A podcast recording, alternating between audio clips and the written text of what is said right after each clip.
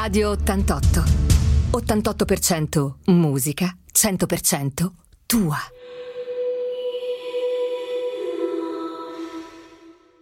Il tweet del lunedì di Donato Di Ponziano. Cari amici di Radio 88, eccomi a voi con il mio tweet del lunedì. Il mio è un pensiero breve, una freccia, come si dice, indirizzata al cuore di un problema su cui credo varrebbe la pena riflettere, e quindi mi piace farlo insieme a voi.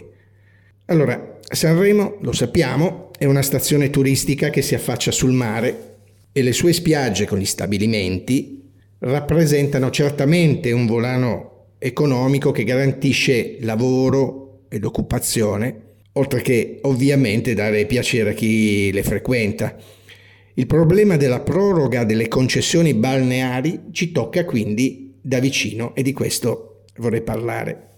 Per carità, ci sarebbe tanto da dire anche sulla qualità del prodotto e di come viene da noi sanremesi confezionato, presentato, poi promosso, eccetera, ma questo è un argomento che magari affronteremo in seguito.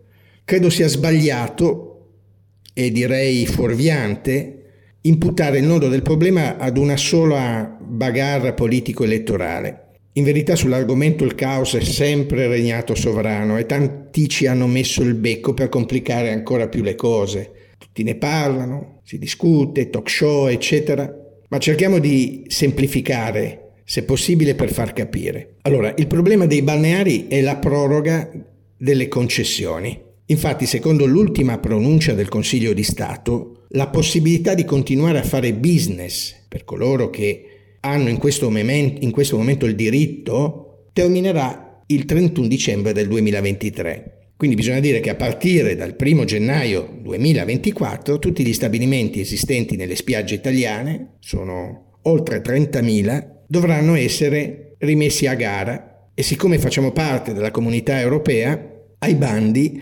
potranno rispondere anche società estere già operanti nel territorio della comunità. Quindi direi che si apriranno così le porte a imprenditori che vengono da fuori, magari più organizzati, più attrezzati, con disponibilità economiche consistenti, e poi con una forza contrattuale decisamente più forte. Quindi ci sta la preoccupazione dei nostri piccoli imprenditori locali, che negli anni hanno dovuto combattere con le varie calamità naturali, con la crisi economica, la pandemia, i problemi della guerra adesso, eccetera.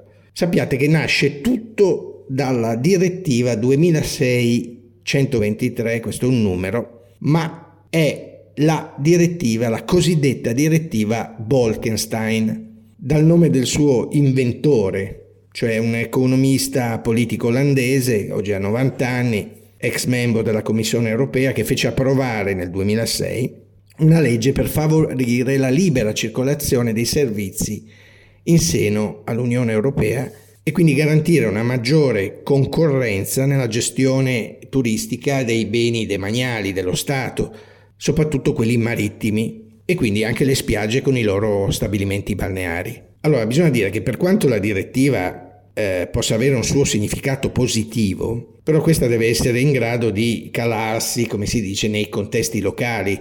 Cioè il problema nasce infatti quando si considera un settore come quello balneare turistico, in cui intere famiglie basano ormai la loro attività economica soltanto sulla gestione degli stabilimenti. Cioè questo bisogna tenerlo in considerazione. Il rischio peraltro di non veder ripagati gli investimenti fatti, e magari anche recentemente, è decisamente alto, e quindi la prospettiva non può che far paura.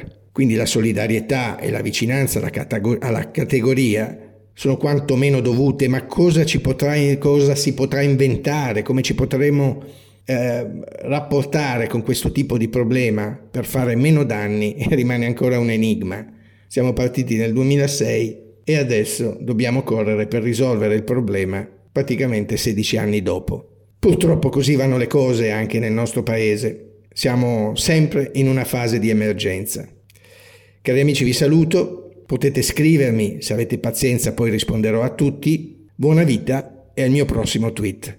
Per i vostri messaggi scrivete a programmi@radio88.it o al numero 377 08 83 388.